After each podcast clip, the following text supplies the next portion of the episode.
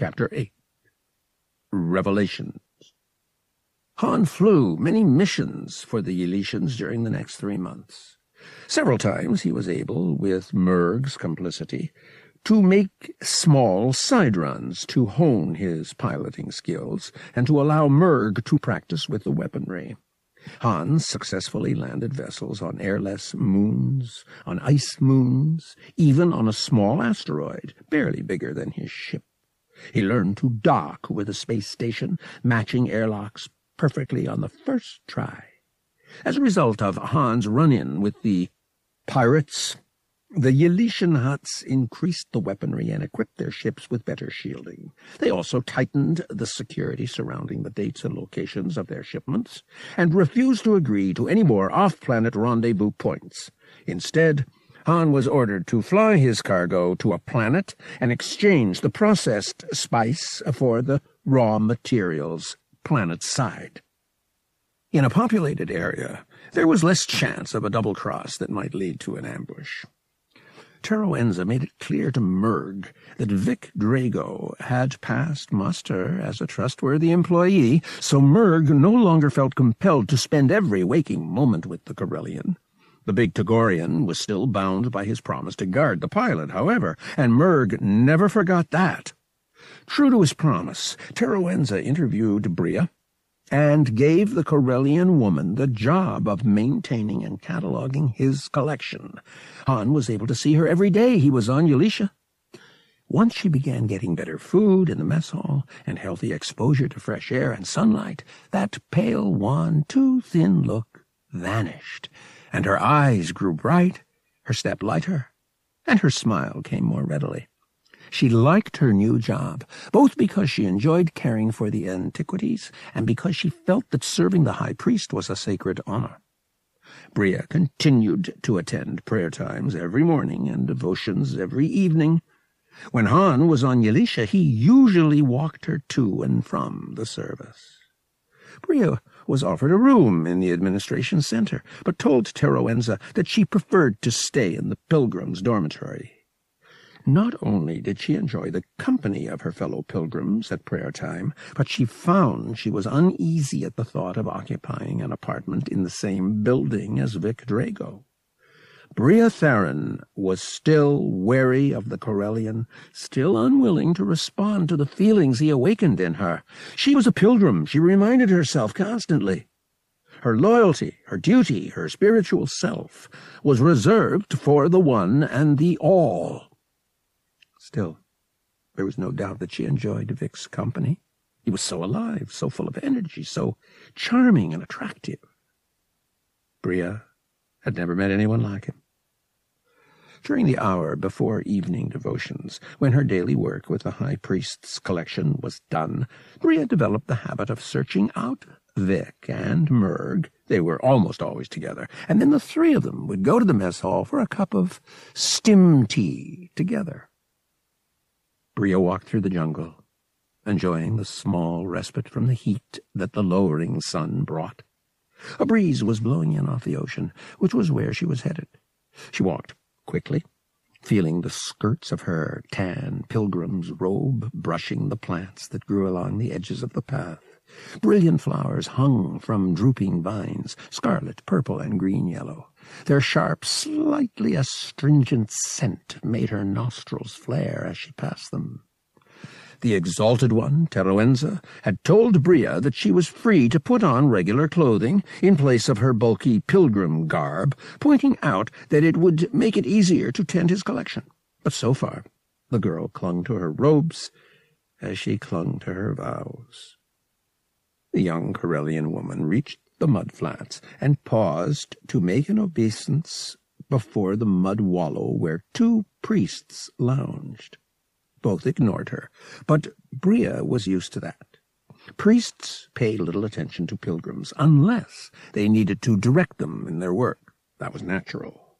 Their minds were on higher things, soaring on spiritual planes that humanoids like Bria could not hope to reach. The first time Bria had seen the priests wallowing in the red, stinking mud, she'd been shocked. It was unsettling to see them indulging in such a secular activity. But over the past three months, ever since she'd come to work for his exaltedness, Teroenza, Bria had gotten used to seeing them. She was glad that she no longer had to work in the darkness of the Glitterstim factory. Working in the administration building was much nicer, climate-controlled, with good lighting, and the food. The food was much better. It had taken Bria nearly a full month to be able to eat a regular meal. At first, she'd been so listless, so drained of energy, she'd just picked at her food, as she'd been doing for months. The medical droid had had to treat her for malnutrition, as well as traces of fungi-induced blood sickness. But now, she was fine. Things were much better for her, she had to admit, since Vic had come into her life. If only... Bria frowned and sighed. If only Vic were a pilgrim, too. Then they could worship together, attend prayer times together, and receive the sacrament of exaltation together. But Vic, she couldn't escape the fact that he was an unbeliever, even though he'd never admitted to it. Vic believed in nothing but himself. When they attended devotions together, he would hold her arm or her hand to steady her on the way back to her dorm. The touch of his hand made her question her devotion to the One, the All, and Bria didn't like that. She wanted nothing to shake her faith or make her question her vows. By now, she'd reached the sand dunes. As she'd half expected, she heard the sound of a blaster bolt whine and sizzle. Vic! she called, not wanting to sneak up on a man who was doing target practice. Vic, it's me! As she climbed to the top of the dune, the wind grabbed her robes and whipped them about her legs. She had to hold on to her cap, lest it be blown off by the ocean wind. Below her, on the beach, she could see Vic, legs braced in a shooter's stance, his blaster in its holster, which he wore slung low, far down his thigh, Muurgh was some distance from the Corellian, holding several black ceramic target pieces. Without warning, the big Togorian flung two of the targets into the air, one high and to his left, the other low and to his right. Vic's hand was a blur of motion so fast that Bria's eyes could barely follow it. A blaster bolt shattered first the rightmost, then the left target piece. Tiny droplets of slagged ceramic rained into the restless Ylesian surf. Muurgh yowled his approval.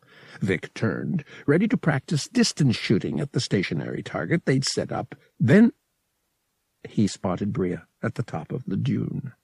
With a wave and grin, he holstered his blaster and loped toward her. Bria was struck, as she always was, by how good-looking he was, with his regular features, brown hair and eyes, and lean build. Taken altogether, he wasn't actually a classically handsome man, but any woman who'd ever been on the receiving end of his smile wouldn't notice that. Hi! he yelled, running up to her. Before Bria could fend him off, he dropped a kiss on her forehead. Breathless, she pushed him away. No, Vic, that's against my vows. I know, he said unrepentantly, but some day, honey, you're going to kiss me back. I wondered if you wanted to go for stim tea before devotions, she said. Not today, he said, suddenly serious, looking down into her face. There's something we need to talk about, Bria. I've waited until you were better, because I'm afraid it's going to be a shock. But you got to find out sometime. Bria looked up at him, wondering what was going on. What are you talking about, Vic? Let's go and sit down, he said. Over here, on the beach, okay? He led her over to a smooth spot in the sand, and when Muurgh came up to see if they were going back, Vic shook his head. Give us a little privacy for a while, pal, okay? The Togorian walked away up the dune. Bria watched as his inky form vanished behind the hill of sand. Her heart began to race as Vic took a small device out of his pocket. This is the audio log recorder I pulled out of the dream's control panel, he told her. I'm going to play a recording I made a couple of months ago, before Teroenza asked you to look after his collection. Just be patient and listen, okay? I don't know. I can tell I'm not going to like this, she muttered. I've got a bad feeling about that recording. Please, he said, for me. Bria nodded, her hands twisting in her lap. Suddenly, the ocean breeze, instead of seeming pleasant, made her shiver despite the sun dipping toward the west. Vic turned on the recorder. Bria listened to the conference that ensued, heard Vic greet the priests, and heard them invite him to take a mud bath. Bria recognized exalted Teroenza's and Sacredot Veratil's voices talking to the pilot mud baths. They were saying how relaxing mud baths were. Bria stirred restlessly, and Vic held up a warning finger and mouthed, Wait. She forced herself to sit still, though she was becoming increasingly uncomfortable. Surely the priests had not known that Vic was recording their conversation. His actions were worse than eavesdropping, more like outright spying. Then Bria caught her breath in dismay. She heard Veratil and Teroenza laughing and talking about the exaltation. They were saying it was not a divine gift. They were saying it had nothing at all to do with the one or the all. Bria's eyes widened, then narrowed in fury, and she shot to her feet. The wind whipped her pilgrim's cap off, allowing her golden red curls to spring free, but she paid no attention. She was trembling with anger as she faced Vic. Seeing her reaction, he shut off the recorder and stood to face her. How could you? Bria demanded, her voice low and shaking. I thought you were my friend. He stepped toward her, hand raised placatingly. Bria, sweetheart, I am your friend. I did it for you. You need to know the truth. I'm sorry you're... Bria's hand and arm seemed to move of their own volition, coming up in a roundhouse slap that connected solidly with his cheek. Vic staggered back, hand pressed to his face. You're lying! she cried. Lying! You faked that to make me break my vows. Admit it! He dropped his hand and stood staring at her, and his eyes were full of sadness and pity. Slowly, Vic shook his head. I'm sorry, babe, he said. Sorrier than I can say, but I didn't fake it. What you heard is the truth, and getting mad at me won't change that. Teroenza and his crew don't have any divine gifts. They invented this whole scam just to get factory workers and slaves to sell. The print of her hand was darkening on his cheek dull red where she'd struck him. Bria could see the marks of her fingers. She fought the impulse to throw herself at him, babbling apologies. How could she have hurt him like that? At the same time, though, she was angry clear through. Bria could feel her face working. Her chin trembled as she tried to control herself. No! She clenched her hands. No, that's not true. You faked it. What are you... telepathic? How did you know about Sacredot Palazadar? You weren't even here then. He shook his head. I didn't know, Bria. I didn't know. And I didn't fake this recording. I'm going to prove that to you. Digging into his pocket, he held out a small black vial. Bria knew only too well what it was. Glitterstim? Where did you get it? Light-fingered it during a delivery, Vic said. You know what it can do, right? Slowly, Bria nodded. This is the only way I can prove to you I'm not lying. If you open it, expose it to light, then swallow it, it'll give you temporary telepathic abilities. You'll be able to read my mind, and you'll know that I'm not lying about the exaltation and that I didn't fake that recording. Here. He reached out and dropped it into her hand. Take it. Bria looked down at the tube. I... I need to think about this, Vic. I need to decide what to do. I'm not lying, honey, I swear. He came closer to her, reached out to take her hands. Trust me. She backed away from him. Just leave me alone for now, Vic. I'll see you later, after the devotion. Right now I have to go. He looked at her. You could skip it this once. It's not like anyone takes roll call. Skip the exaltation? Bria felt physically sick at the thought, and her reaction terrified her. What if Vic was right? What if the exaltation was nothing more than a combination physical and mental vibration from an alien species? If no divine gift was present, then the pilgrims were no better than addicts getting a fix. Bria gazed into Vic's eyes and had a queasy feeling that he was telling the truth. Her fingers tightened over the small black cylinder of glitterstim. Here lay her answer. With this, she could find out the truth. She turned and began walking away, leaving him there on the beach. Bria heard Vic call out to her, but she waved him away and kept moving. She didn't have much time if she was going to make it to the devotion on schedule. Half an hour later she stood amid the hordes of pilgrims, watching the sun set in bloody splendor behind the altar of promises. It was almost time for the exaltation. She glanced around her, thinking that if she was going to do this, it had better be soon. Surreptitiously her fingers withdrew the black cylinder from the pocket of her robe. Light. She needed light to activate the glitterstim, and yet she couldn't do it while anyone would see. Finally, the moment came that she was waiting for, the signal to the faithful that the exaltation was about to begin. Bria had stationed herself in the crowd so that she had a clear view of the high priest and the sacredots as they led the pilgrims in the devotion, but she was far back in the crowd, far enough back that she ought to be able to shield the glitterstim with her wide sleeve so its activation wouldn't be noticed by the t'landa Til and the other pilgrims would be so busy with the exaltation that they'd probably barely notice a blaster bolt. All around her pilgrims were falling to their knees. Bria let herself follow them, and as she did so, she flipped open the top of the vial of glitterstim.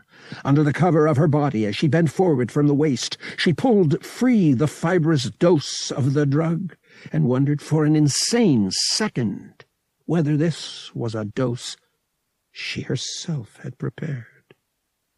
As the pilgrims prostrated themselves, the priest's throat pouches began to distend. As the beginnings of the vibrating hum resounded through the air, Bria held the glitterstim before her, full in the last rays of the setting sun. Within seconds it activated, sparking blue, but none of the pilgrims noticed, and the effect was hidden from the high priest. Even though she'd never taken glitterstim before, Bria knew exactly how many seconds to wait. A moment later, she shoved it into her mouth and allowed her saliva to quench the sparking substance. As she mouthed the drug, then swallowed it, the exaltation began. Bria shuddered as though she'd been blaster shot. The effects of the glitterstim were immediate. Blood rushed through her body like a ship going into hyperspace. Her head pounded, but the physical effects were as nothing to the mental ones. Her mind opened in a way she'd never afterward be able to describe. As the waves of the exaltation took her, she experienced the pleasure of all the other pilgrims in the crowd. The sensation was so overwhelming that she almost passed out. Only the anger that had been simmering inside her ever since Vic had played that recording kept her sane and focused to open my eyes. She thought. Focus. Gagging, gasping, Bria opened her eyes.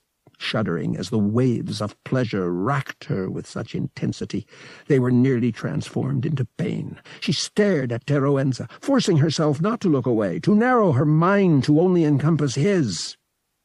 Images, alien images, flooded Bria's mind, stamping themselves indelibly into her consciousness. No matter how much she wished to forget, she knew she never, ever would. Teroenza's mind, like that of every sentient, was full of surface trivia, wondering what he'd have for dinner, boredom with the ceremony, thoughts of the new security measures the Hutts had ordered him to implement, a minor gastrointestinal churn in his middle. There was not a hint of divinity in the high priest's mind. He did not believe in the one or the all. As a matter of fact, Teroenza was proud of himself for inventing the one and the all, so these credulous pilgrims could have something to believe in. Bria gagged, her mouth filled with the bitter aftertaste of the glitterstim. It was hard to think with the exultation going on, but she forced herself to stay attuned to the high priest's mind, sifting, making absolutely certain that what he was doing was purely a physical and mental trick, something that all males of his species could do on demand. Suddenly, Teroenza jerked, looking around him wildly, his mind filled with suspicion, then certainty. He knew! He was being telepathically probed. The exultation wavered, then lessened abruptly as the high priest stopped humming. The sacredots continued in a ragged chorus, but without their leader. The exultation stopped dead. Pilgrims cried out with shock, and some even fainted. Bria pulled her mind free from Teroenza's and joined the crowd of pilgrims who were moaning in distress, crying and stumbling back and forth, disoriented. Some stood shivering and whining as they gazed beseechingly at the priests. Teroenza lumbered off the dais by the altar and began thrusting his way into the crowd.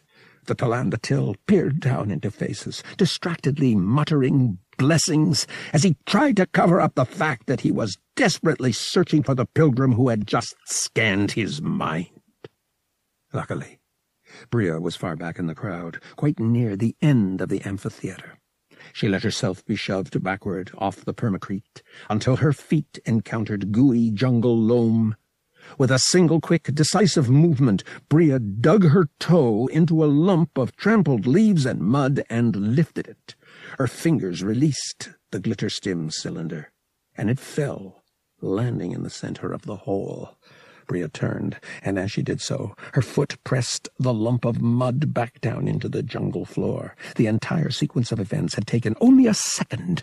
She began edging her way along the back of the crowd toward the path, allowing herself to be carried along with the tide of incoherent, querulous, confused, and dissatisfied pilgrims. A cautious glance behind her assured her that Teroenza had abandoned his search, apparently having realized how hopeless it was, and how much his atypical behavior was upsetting the pilgrims. Bria hoped that he'd put the entire experience down to some relative newcomer deciding to experiment with a stolen vial of glitterstim. She moved numbly down the path, her footsteps slow and unsteady. The effects of the glitterstim had faded so much that she was barely aware of the thoughts and emotions of those immediately around her. She wasn't surprised when Vic fell into step beside her. As usual, he took her arm to help support her. Bria leaned against him, grateful for his support, and felt his arm go around her waist until he was half holding her up. The swift equatorial dark was all around them now. Bria could barely see Vic. He led her down the path, avoiding the worst of the mud puddles. Then, when they reached the dorm, she stopped. I'm not going in there just yet, she mumbled. I need. I need to talk to you, Vic.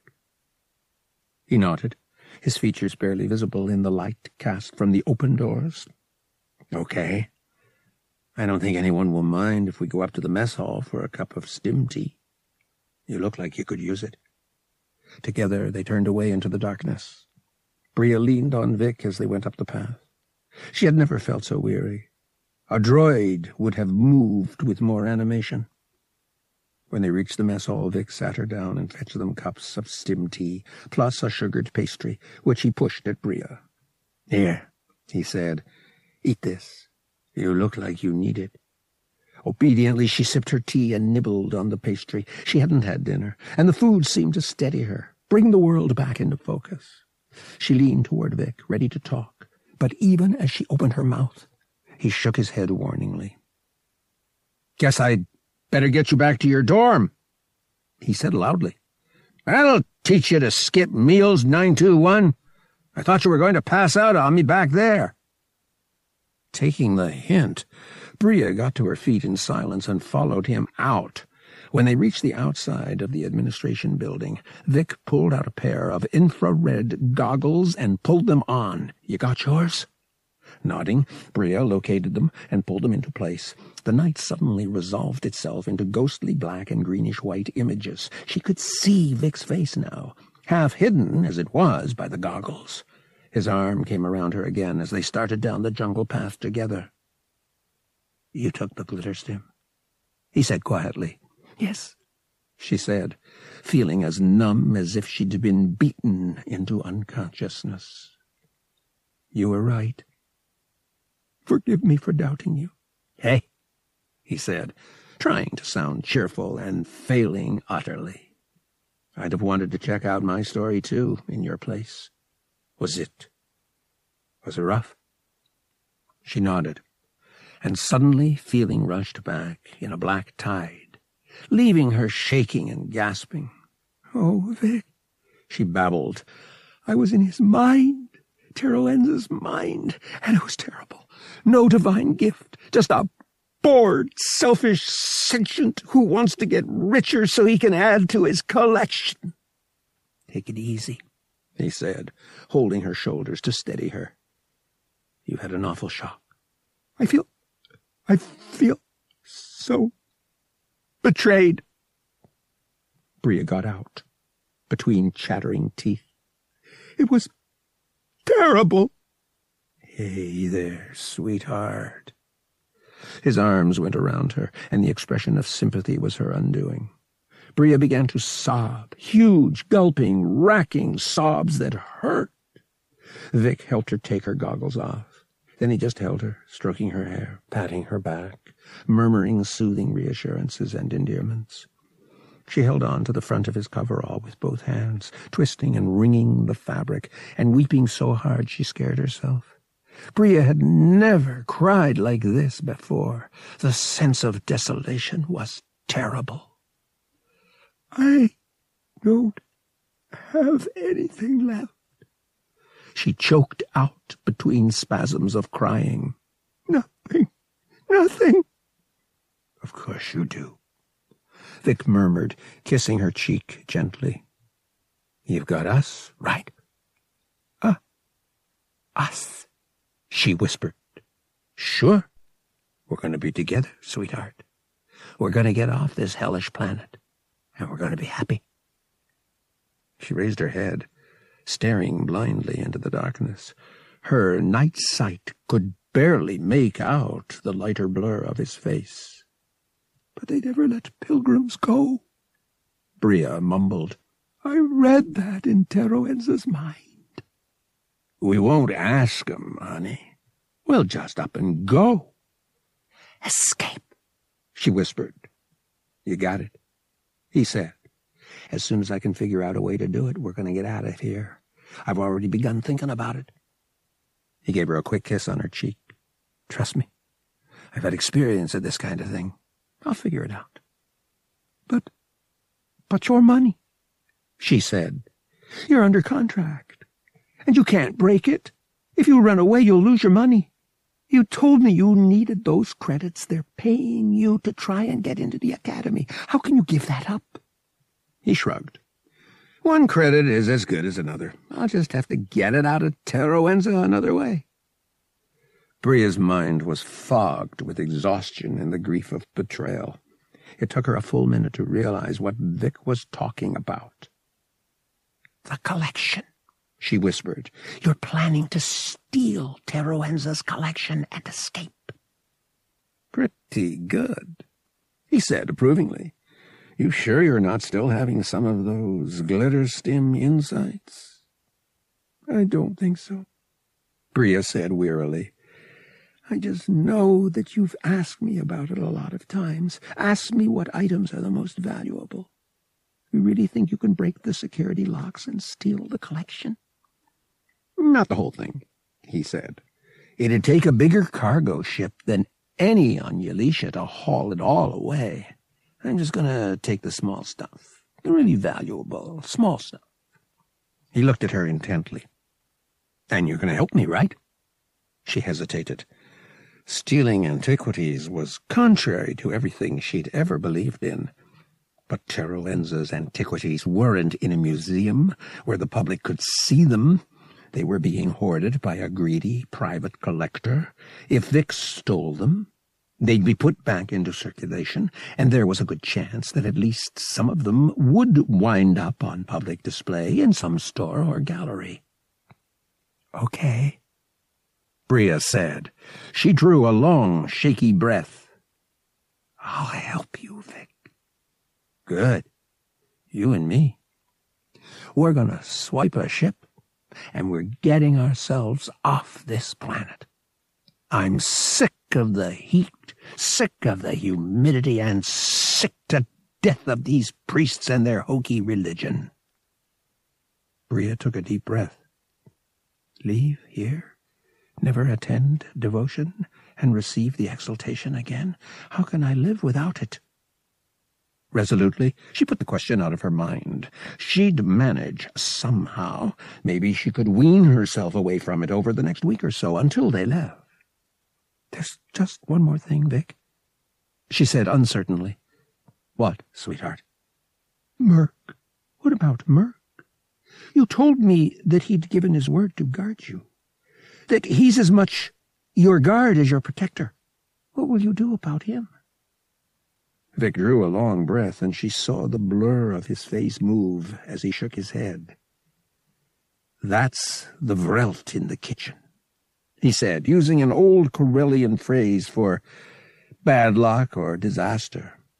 I don't know what I'm going to do about him. I really like the big guy, but he's told me about the word of honor code of his people. I'm afraid he'll be loyal to Teroenza no matter what. You mean if he finds out what we're planning, he'll turn us in? Good chance of it. Oh, There was a catch in her voice. What are we going to do? What if we can't get away? Don't worry, honey. Leave that to me. Vic sighed. If I have to, I'll deal with Muurgh. I'm a better shot than he is, and much faster on the draw. You'd shoot him? If it's a choice between you and me or Muurgh, yeah, I will. I just wish I could convince him to throw in with us. If he did, I'd take him wherever he wanted to go and give him enough credits to continue his search. Search? Yeah. He's looking for his mate, and he came here thinking she came to Ylesia, but he guessed wrong. Togorians are rare, so rare that I'd never even heard of them till I got here. If a female Togorian was here, she'd stick out like a sore thumb. Bria drew in her breath, startled. But, there was another Togorian here. I remember seeing one, oh, six, maybe eight months back. I just caught the one glimpse, but I'm sure of the species.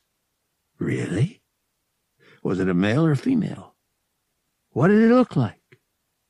I have no idea what sex, she said. I don't think this Togorian was as big as Muurgh. It was white with orange stripes. I think. I saw it one evening, just after devotions, and it was getting dark. I'll have to tell Muurgh, Vic said. Those priests lie for a living. It's entirely possible Mrrov I think that's her name, has been here on Ylesia the whole time. Maybe at Colony two or three. He fell silent. Bria stood there, mulling over what he'd just said, and finally she couldn't stand it any longer. Please, Vic, she pleaded. Tell me you didn't mean that about shooting Muurgh if he tries to prevent us from stealing Teroenza's collection.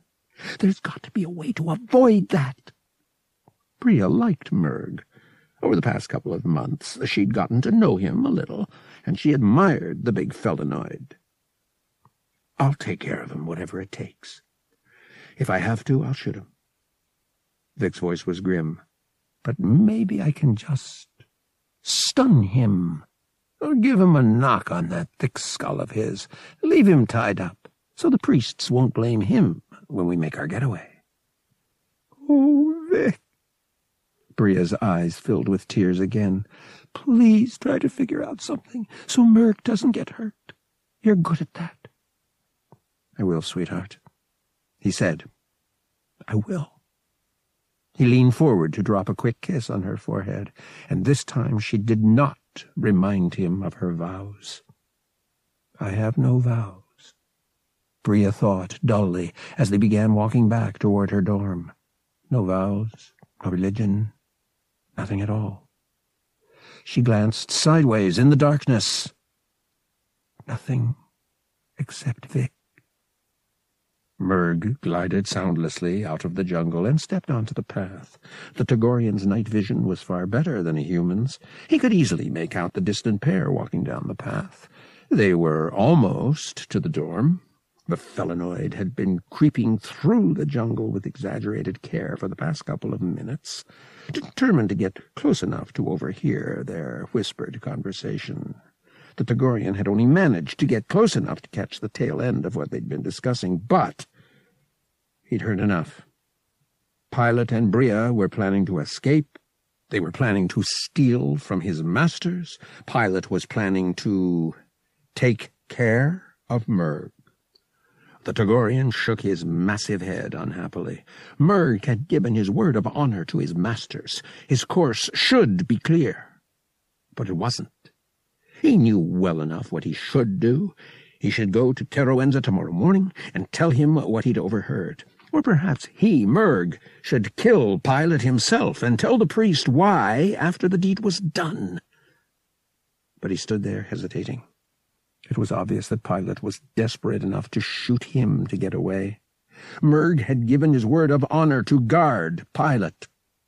But Pilot was also Vic and Muurgh had come to think of Vic as a friend.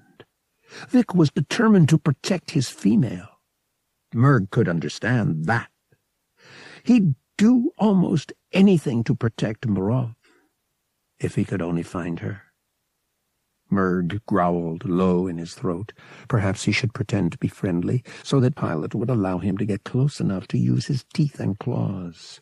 Muurgh was an expert hunter. Once he'd gotten hold of his prey, there was no escape. Could he kill Vic to keep his word of honor? Muurgh growled again and turned back into the jungle. Tonight he would hunt and he would kill. He would tear open and consume his fresh prey. Perhaps that would clear his mind, and then he would be able to decide what to do. Muurgh glided beneath the giant trees as silent and invisible as a wraith.